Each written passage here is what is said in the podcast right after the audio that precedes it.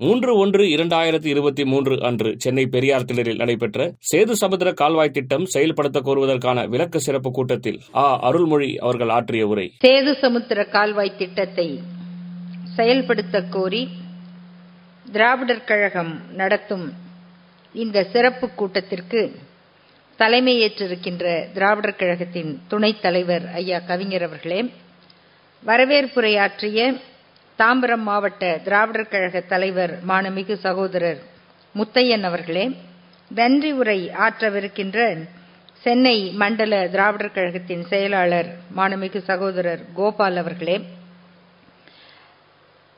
இந்த விழாவின் நிறைவுரையும் சிறப்புரையும் ஆற்றவிருக்கின்ற தமிழர் தலைவர் ஆசிரியர் ஐயா அவர்களே இங்கு நாம் அனைவரும் தெரிந்து கொள்ள வேண்டிய அறிவியலும் அரசியலும் இணைந்த பல செயல் திட்டங்களை நமக்கு மிக எளிமையான முறையில் விளக்கி உரைத்திருக்கின்ற நமது மரியாதைக்குரிய ஒன்றிய அரசினுடைய மிகச்சிறந்த பொறுப்பில் இருந்தவரும் இந்த திட்டத்தில் மிகுந்த ஈடுபாடு கொண்டு அதனை செயல்படுத்த வேண்டும் என்று முனைந்தவருமான ஐயா வேலுமணி அவர்களே வருகை தந்திருக்கக்கூடிய கழகத்தின் பொறுப்பாளர்களே மற்றும் உள்ள தோழர்களே அனைவருக்கும் என்னுடைய பணிவன்பான வணக்கங்களை தெரிவித்துக் கொள்கின்றேன். ஒரு வலிமையான நாடு என்பதற்கு இலக்கணம் அதன் அனைத்து துறைகளும் வளமாகவும் வலுவாகவும் இருக்க வேண்டும் என்பது அதற்கு இயன்ற வகையிலெல்லாம் வழி தேடுவதும் அதற்கான திட்டங்களை செயல்படுத்துவதும் தான் ஒரு நல்ல அரசினுடைய பொறுப்பாகவும் கடமையாகவும் இருக்கும். அவரவர் சார்ந்த கொள்கைகள் எப்படி முரண்பட்டாலும் நாட்டுக்கு என்று ஒரு திட்டத்தை செயல்படுத்தும் பொழுது தங்களுடைய தனிப்பட்ட நம்பிக்கைகளை ஒரு பக்கம் வைத்துவிட்டு மக்களுக்கான பயன் தரும் திட்டங்களை நடத்துகிறவர்கள்தான் வரலாற்றிலே நல்ல ஆட்சியாளர்களாக நினைக்கப்படுகிறார்கள். வாழும் காலத்தில் அரசியல் ரீதியாக கொள்கை மாறுபாடுகள் காரணமாக இந்தியாவின் முதல் பிரதமர் ஜவஹர்லால் நேரு அவர்களோடு மிக அதிகமான எதிர்ப்பை கொண்டிருந்தது நம்முடைய திராவிட இயக்கம் தந்தை பெரியார் அவர்களுடைய போராட்டங்கள் அவ்வளவு கடுமையாக இருந்திருக்கின்றன. ஆனால் இந்த நாட்டுக்கு அவர் ஆற்றிய பணிகள் என்று வரும்பொழுது அவருடைய உழைப்பையோ அவர் ஆற்றிய பணியையோ ஒரு துளி அளவு கூட நாம் குறைத்து மதிப்பிட முடியாது என்கிற அளவிற்கு இன்றைக்கு இந்தியாவில் பார்க்கும் பொதுத்துறை நிறுவனங்கள் எல்லாம் அவர் காலத்தில் உருவாக்கப்பட்டவை. இன்று இத்தனை ஆண்டுகளுக்கு பிறகு நேருவை குறை சொல்லி அவமானப்படுத்துகிற ஆட்சியாளர்கள் செய்கிற வேலையெல்லாம் அவர் உருவாக்கிய பொதுப்பணி நிறுவனங்களை பொதுத்துறை நிறுவனங்களை தனியாருக்கு விற்று கொண்டிருப்பதுதான். இப்படிப்பட்ட ஒரு தலைகீழ் மாற்றம் ஆட்சியாளர்களிடம் ஏற்பட்டிருக்கக்கூடிய சூழ்நிலையில் வான்வழி தரைவழி கடல் வழி இந்த மூன்றிலும் இந்த நாடு முன்னேறுவதற்கான வாய்ப்புகளை செயல்படுத்தக்கூடிய சூழல் அமைந்தது. அதில் இரண்டையும் சிறப்பாக செய்யக்கூடிய வாய்ப்பு திராவிட முன்னேற்ற கழகத்தின் சார்பாக அமைச்சராக இருந்த ஐயா டி ஆர் பாலு அவர்களுக்கு கிடைத்தது. அவர் காலத்தில் போடப்பட்ட அந்த நெடுஞ்சாலை வளர்ச்சி இப்போதும் அவர்களுடைய பெருமையை பேசுகிறது. மறைந்த இதே பிஜேபியின் பிரதமராக இருந்த வாஜ்பேயி அவர்களுடைய சாதனையாக அந்த தங்க நாற்கர சாலை என்று அது பேசப்பட்டு புகழ் பெறுகிறது. ஆனால் அதை போல அல்லது அதை விடவும் சிறப்பான ஒரு பெயரை பெற்றிருக்கக்கூடிய இந்த சேது கால்வாய் திட்டத்தை நன்றாக உருவாகி கொண்டிருந்த ஒரு அருமையான திட்டத்தை எதன் பெயரால் நிறுத்தினார்கள்? அதனுடைய இழப்புகள் என்ன? இது எவ்வளவு மோசமான விளைவுகளை உண்டாக்கும்? இவையெல்லாம் தான் இன்றைய சூழலில் நாம் தெரிந்து கொள்ள வேண்டியவை. அதில் நாம் நமக்கு தெரியாத பல பகுதிகளை ஐயா வேலுமணி அவர்கள் இங்கு நமக்கு எடுத்துச் சொன்னார்கள். நம்முடைய ஆசிரியர் ஐயா அவர்கள் பல்வேறு நிகழ்ச்சிகளில் நம்முடைய எத்தனையோ மாநாடுகளில் ஒவ்வொரு மாநாட்டிலும் சேது சமுத்திர திட்டத்தை நிறைவேற்ற வேண்டும் என்கிற தீர்மானத்தை நிறைவேற்றி இருக்கிறார்கள். அதை பற்றி ஏராளமான உரைகளும் ஆற்றியிருக்கிறார்கள் ஆனால் இப்போதும் நம்ம பல நேரங்களில் நீதிமன்றங்கள் நம்முடைய துணைத் தலைவர் அவர்கள் குறிப்பிட்டதைப் போல நீதிமன்றங்களுக்கு என்ன இலக்கணம்? நீதி எப்படி வழங்கப்படுகிறது? சில கேள்விகளுக்கு விடையே இல்லை. நம்முடைய குமரி மாவட்டத்தின் ராதாபுரம் தொகுதியில் எழுபது வாக்குகள் வித்தியாசத்தில் அந்த எழுபது வாக்குகளை எண்ணுகிற பிரச்சனையில் வெற்றி பெற வேண்டிய வேட்பாளர் வெற்றி இல்லாதவராக குறைந்த வாக்குகளை பெற்றவர் சட்டமன்ற உறுப்பினராக இதற்காக தொடுக்கப்பட்ட வழக்கு ஐந்தாண்டுகள் நிலுவையில் இருந்து மக்கள் யோசித்து பார்த்தால் நம்மை பார்த்து கேட்க மாட்டார்களா? இந்த வழக்கு எதற்காக ஐந்து ஆண்டுகளாக உங்கள் நீதிமன்றத்தால் தீர்க்கப்படாமல் இருந்தது? நீதிபதியின் கண் பார்வை முன்னாலேயே ஒரு அட்வொகேட் கமிஷனரை போட்டு ஓட்ட எண்ணுங்க. எழுபது ஓட்டு தானே? என்று கூட சொல்ல முடியும். இதையெல்லாம் தாண்டி மிகப்பெரிய இடத்தில் இருக்கும் உச்ச நீதிமன்றத்திற்கு போன பிறகு வாக்குகளை எண்ணுங்கள் ஆனால் முடிவை அறிவிக்காதீர்கள் என்றார்கள். இப்படிப்பட்ட விபரீதங்களும் விசித்திரங்களும் நடக்கக்கூடிய இடமாக நீதிமன்றங்கள் மாறத் தொடங்கிய காலகட்டத்தில் இந்த சேது சமுத்திர திட்டத்தை எதிர்த்து ஒரு வழக்கு தொடரப்படுகிறது. அந்த வழக்கின் ஒரே ஆதாரம் எங்கள் நம்பிக்கை என்பதுதான். இன்றைக்கு காசியில் விஸ்வநாதர் கோயிலுக்கு பக்கத்தில் ஒரு மசூதி இருக்கிறது. ஞான்வாபி என்ற அந்த மசூதிக்கு பெயர். அந்த ஞானவாபி என்கிற மசூதிக்குள்ளே ஒரு கிணறு இருக்கிறது. அந்த கிணற்றிலிருந்து நீர் எடுத்து அவர்கள் கை கால் கழுவிக்கொண்டு மசூதிக்கு போகிறார்கள். அதில் மற்றவர்களும் சென்று நீர் எடுக்கிறார்கள். திடீரென்று இரண்டாம் முறை பிஜேபி ஆட்சிக்கு வந்த பிறகு ஒரே பெண்மணிக்கு அந்த கிணற்றுக்குள் ஒரு லிங்கம் இருப்பது தெரிகிறது.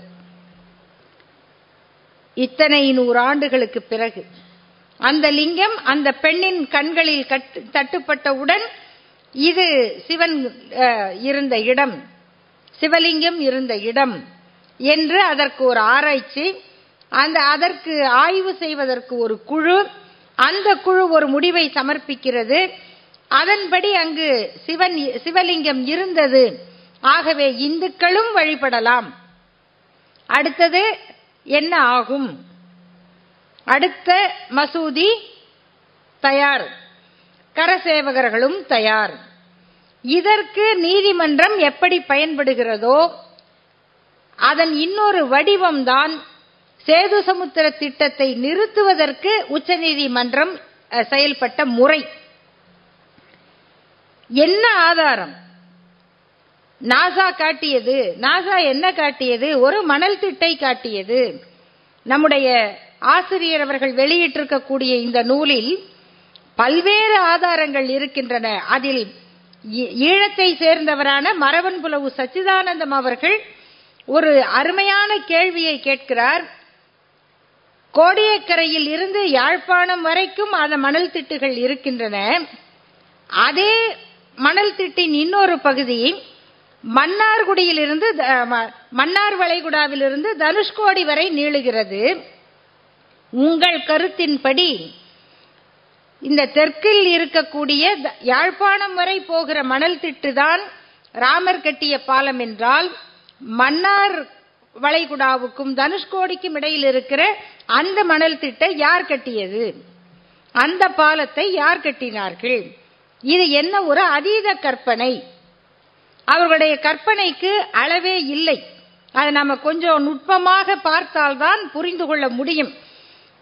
எப்படி குரங்குகள் பாலம் கட்டுமா? அப்படின்னா இல்லை அதுக்கு ஒரு விஸ்வகர்மா இருந்தார். அவர்தான் கட்டினார் என்றார்கள். எதற்காக கட்டினார்கள் என்றால் கிஷ்கிந்தை பகுதியில் இருந்து இலங்கைக்கு போவதற்கு சீதையை மீட்டு வருவதற்கு பாலம் தேவைப்பட்டது. அப்போ இன்னொரு கேள்வி வந்தது. அப்ப ராமர் எப்ப ராவணன் எப்படி வந்து சீதையை தூக்கி கொண்டு போனார்? ராமன் போய் மீட்பதற்கு பாலம் தேவைப்பட்டால் ராவணன் எப்படி சீதையை தூக்கி கொண்டு போனார் என்றால் அவர் புஷ்பக விமானத்தில் வந்து தூக்கி கொண்டு போனார். ராவணனிடம் விமானம் இருந்தது. ராமனிடம் விமானம் இல்லை. நீங்க பாலம் கட்டியதற்கு பதிலாக ஒரு விமானத்தை கட்டி இருக்கலாம் சரி பாலத்தை கட்டிய பிறகு வால்மீகி ராமாயணம் என்ன சொல்லுகிறது என்றால் எப்படி போனார்கள் என்றால் அனுமன் தூக்கிக் கொள்ளுகிறார் ராமனை. குரங்குகள் தான் தூக்கிக் கொள்ளுகின்றன. அவர்கள் தோளில் பறந்தபடிதான் இவர்கள் போகிறார்கள். குரங்குகள் எல்லாம் பறக்கின்றன. ராமனையும் லட்சுமணனையும் அவர்கள் தூக்கிக் கொள்ளுகிறார்கள். அப்ப குரங்குக்கு பறக்க தெரியும். பறக்க தெரியாத உங்களை குரங்குகள் தூக்கி கொண்டு போகின்றன. அப்ப எதுக்கு பாலம் கட்டினார்? யார் போக பாலம் கட்டினார்? இந்த கேள்விக்கும் நமக்கு விடை தெரியாது. அதற்கு உபன்யாசகர்கள் தான் பதில் சொல்ல வேண்டும். அப்புறம் அந்த கட்டிய பாலத்தை இடித்து விட்டதான ஒரு குறிப்பு. இவ்வளவும் ஒரு கதையில் ஒரு காவியத்தில் பல்வேறு கற்பனைகள் வருவது இயற்கை. அதுதான் கதை அதுதான் காவியம். இதெல்லாம் இருந்தாதான் ஹாரி பாட்டர் கதைக்கு போய் நம்ம லாஜிக் தேட முடியுமா? நீங்க நிறைய பேர் வயசாயிருச்சு ஹாரி பாட்டர் பாக்குறது இல்ல அதனால வீட்டில் இருக்கிற குழந்தைகளை கேட்டு அருள் கூர்ந்து உங்களை அறிவியல் படுத்திக் கொள்ளுங்கள். அதுல ஹாரி பாட்டரை போட்டா இப்படி நடந்து போவாங்க. அப்படியே இந்த கதவு வழியாக அந்த பக்கம் போய் விடுவார்கள். கதவு எப்படி திறந்ததா? தெரியாது. அதற்கு எப்படி நாம் விளக்கம் கேட்க முடியாதோ அப்படியாக காவியங்களில் சொல்லப்படுகிற கற்பனைகளுக்கு அறிவியல் விளக்கம் தேட முடியாது. அறிவியல் விளக்கம் கிடையாது. ஆனால் அதை வைத்துக்கொண்டு அதை வரலாறு என்று சொல்ல முயற்சிப்பதில்தான் இந்த நாட்டில் நடக்கிற திரிவு வேலையும் ஆபத்தும் எவ்வளவு ஆழமாக வேலை செய்கிறது. உச்சநீதிமன்றம் ஒரு வழக்கை எடுத்துக்கொள்ளும் பொழுது அடிப்படை கேள்வி பிரைமா ஃபேசி என்ன? என்ன உங்கள் ஆதாரம்? நாசா காட்டுகிற படம் என்றால் அந்த அந்த திட்டுக்களை ஆய்வு செய்தீர்களா? ஒரு போட்டோ இருக்கு. அந்த போட்டோவில் இருப்பது என்ன? அது மணல் திட்டு தானா? அது வெறும் மணலா? இல்ல கால்சியமா அது என்ன திட்டு? இல்லை அது பாலத்துக்கான பொருட்கள் அங்கே இருக்கிறதா? என்பதற்கு ஞானவாபிக்கு ஸ்பெஷல் கமிட்டி போட்டு ஆய்வு செய்கிற நீதிமன்றங்கள் அந்த சேது சமுத்திரம்னு சொல்லுகிற அந்த பகுதியில் ஆதம் பாலத்தினுடைய திட்டு என்ன என்பதற்கு கமிட்டி போடலை. மாறாக தடைதான் போட்டார்கள். இத்தனை ஆயிரம் கோடி திட்டத்தை போகிற போக்கில் ஒரு ஸ்டே. நாளைக்கு வேற ஏதாவது ஒரு திட்டம் போட்டா இல்ல அந்த பக்கம் சரஸ்வதி நதி ஓடுச்சு என்று சொன்னால் அந்த திட்டம் போயிடும் ஏன்னா இன்னைக்கு சரஸ்வதி நதியை தேடுவதற்கு ஒரு ஐநூறு கோடி அவங்க திட்டம் போட்டிருக்காங்க. சரஸ்வதி நதி எங்க இருக்குன்னா நமக்கு தெரியாது. வேத காலத்தில் இருந்ததாம். வேத காலத்தில் இருந்து மறைந்து போனது. மனுஸ்மிருதியில சொல்லப்படுகிறது இது எந்த பிரதேசம்னா சரஸ்வதி நதி மறைந்த இடம்னு சொல்றாங்க. ஆனா இன்னைக்கு அந்த சரஸ்வதி நதியை தேடுவதற்கு பல ஆயிரம் கோடிகள் செலவு செய்கிறார்கள் தடத்தை தேடுறதுக்கு.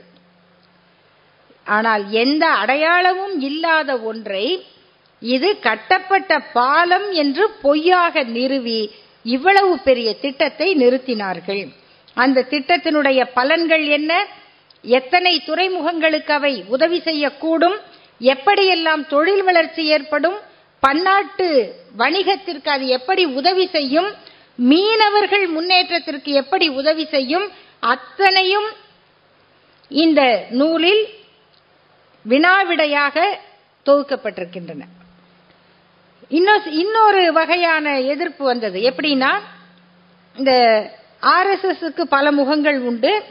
அதில் பேட்டா வாங்குறது பீட்டா வாங்குறது இது மாதிரி விலங்கு நல ஆர்வலர்கள் அப்படின்னு. விலங்கு நல ஆர்வலர்கள். அவங்களுக்கு முக்கியமான வேலை என்னன்னா நம்ம குடியிருப்பு பகுதியில் மீன் கடை வைக்கக்கூடாது. அவங்க அவங்க நலம் அப்புறம் ஜல்லிக்கட்டு மாடை வந்து நீங்க மாட்டை கொடுமைப்படுத்துறீங்க. அந்த மாட்டு பாலை திருடி திங்கிறமே கண்ணுக்குட்டி பாலை அது விலங்குக்கு செய்கிற கொடுமை இல்லையா? தயிரை சப்பு கூட்டி சப்பு கூட்டி சாப்பிடுறமே. பேஷ் பேஷ் நர்சூஸ் காஃபி ரொம்ப நன்னா இருக்கு. பால் உன்னுடையதா கன்றுக்குட்டிக்கு உரியதல்லையா? அசல் காஞ்சிபுரம் பட்டு. அசல் காஞ்சிபுரம். எத்தனை லட்சம் புழுக்களின் உயிரை கொன்று செய்யப்பட்ட அந்த பட்டு? காஞ்சிபுரம் பட்டை கட்டிட்டு மினுக்கிறமே அது உயிர்களுக்கு செய்கிற கொடுமை இல்லையா? அப்படின்னா இல்லை. சுற்றுச்சூழல் அப்படின்னா தேர்ந்தெடுத்த சுற்றுச்சூழல் ஆய்வு. பவளப்பாறைகள் வீணா போயிரும். பவளப்பாறைகள் வீணாயிரும். தூத்துக்குடி பகுதியில் சுற்றுச்சூழல் பாதிப்பு ஏற்படும். இவை அத்தனையும் ஆய்வுக்கு எடுத்துக்கொள்ளப்பட்டு பவளப்பாறைகள் பாதிக்காமல் எப்படி அந்த வழியை நாம தேர்ந்தெடுப்பது என்று தொழில்நுட்ப இந்திய அரசினுடைய தொழில்நுட்ப நிறுவனம் அதுக்கு சான்று கொடுத்திருக்கு. ராமேஸ்வரத்துல இருந்து போலாம். இப்படி தொடங்குங்க. அது பவளப்பாறைகளுக்கு பாதிப்பு ஏற்படாது. சுற்றுச்சூழல் பாதிக்காது. அப்ப எல்லாமே கிடைச்சிருச்சு. ஆனாலும் சில துறைகள் அதற்கான நோ அப்ஜெக்ஷன் கொடுக்கல. அப்ப யாரு? ஒரு அரசை முடக்குவதற்கு அரசுக்குள் இருக்கிறவர்கள் வேலை செய்கிறார்கள் என்றால் அவர்கள் யார்? அவர்கள் எதற்காக அந்த வேலைக்கு வருகிறார்கள்? இன்னைக்கு நம்ம தெரிந்து கொள்ள வேண்டியது இந்தியாவில் நடக்கிற அரசியலின் ஒரு ஒரு சின்ன படப்பிடிப்பு தான் சேது சமுத்திர திட்டம். இவங்கெல்லாம் யார் எங்கிருந்து வராங்கன்னு நமக்கு தெரியாது. திடீர்னு ஜெய்சங்கர் அப்படின்னு ஒரு அமைச்சர் வருகிறார். அவர் யார்? அவர் எங்கேயோ பணியில் இருந்தவர். அவர் ஒரு வெளியுறவுத்துறை அதிகாரி. அவர் எப்படி அமைச்சராகிறார்? அவரை நம்ம பார்த்ததே இல்லையே. அரசியல்ல தோற்றவர்கள் கூட அமைச்சராக முடியும். ஆனா அவங்க அரசியல் இருக்கணும். தோற்றவர்கள் அமைச்சராயிருக்கிறார்கள் முதல்வர்களாகி இருக்கிறார்கள். அதற்கு பிறகு வேற இடத்துல நின்று அவங்க எம்பி ஆவாங்க. ஆனா நம்ம யாருன்னே தெரியாத ஒருத்தர் எப்படி தமிழ்நாட்டுக்கு ஒருத்தர் ஆளுநரா வந்து என்னென்னமோ பேசுகிறார். ஆளுநர் வேலையை தவிர அத்தனை வேலையும் செய்கிறார். அவங்க இவங்க எங்க இருந்து வந்தாங்க? எப்படி இவங்க அந்த பதவியில் இருந்தார்கள்? தமிழ்நாட்டுக்கு ஒரு பிஜேபி தலைவர் இவர் யாரு? எங்க இருந்து வந்தாரு?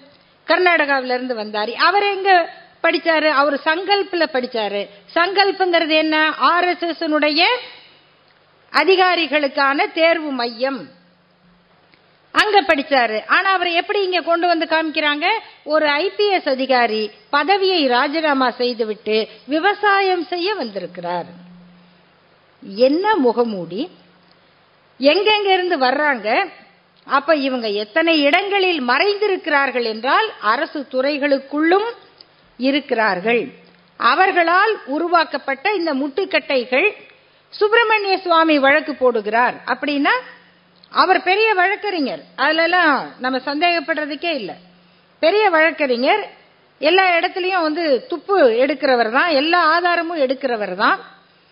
ஆனா அப்ப அவர் வழக்கு போட்டா அதுக்கு ஆதாரம் தேவை இல்லையா பெட்டிஷனர் யார் அப்படின்னு பார்த்தா பிரைமா ஃபேசி கேஸ் வேண்டாம் என்பது நீதிமன்றத்தினுடைய கருத்தாக முடியுமா?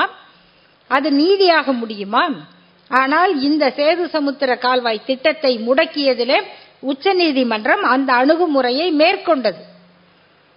இப்ப இவ்வளவு ஆண்டுகளுக்கு பிறகு வேறு வழியில்லாமல் அவர்கள் அந்த உண்மையை நாடாளுமன்றத்திலே ஒப்புக்கொண்டிருக்கிறார்கள்.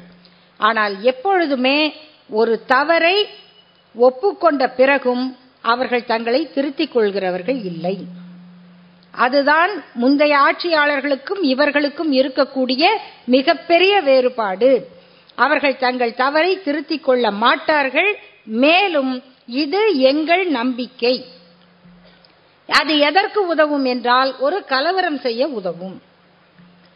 இந்த நம்பிக்கைகளின் பெயரில் கலவரங்கள் செய்கிற ஒரு அடிப்படை மதவெறி கும்பல் இந்த நாட்டை ஆண்டு கொண்டிருக்கிறது. அந்த ஆபத்தை நாம் எதிர்கொள்ள வேண்டிய சூழலில் இருக்கிறோம். அதில் மிக அதிகமாக பாதிக்கப்படுகிற மாநிலமாக தமிழ்நாடு இருக்கிறது. அதனால்தான் தமிழ்நாட்டினுடைய இந்த திட்டம் அவர்களுக்கு ஒரே கல்லில் இரண்டு மாங்காய். ஒன்று திட்டமும் முடக்கப்படும். இரண்டாவது அவர்கள் முன்வைக்கிற அந்த பொய் தத்துவத்துக்கு அவர்களுக்கு ஒரு வலிமை கிடைக்கும். அப்ப நாம இதை மக்கள் மற்ற மன்றத்தில் எடுத்து சென்று போராடி வெல்வது என்பது தமிழ்நாட்டுக்கும் நன்மை கிடைக்கும். இந்த மோசடி தத்துவத்துக்கும் பதிலடி கொடுத்தது போல நமக்கும் ஒரே கல்லில் இரண்டு மாங்காய் என்கிற அளவில் மக்களிடத்தில் இந்த பரப்புரையை விடாமல் செய்வோம்.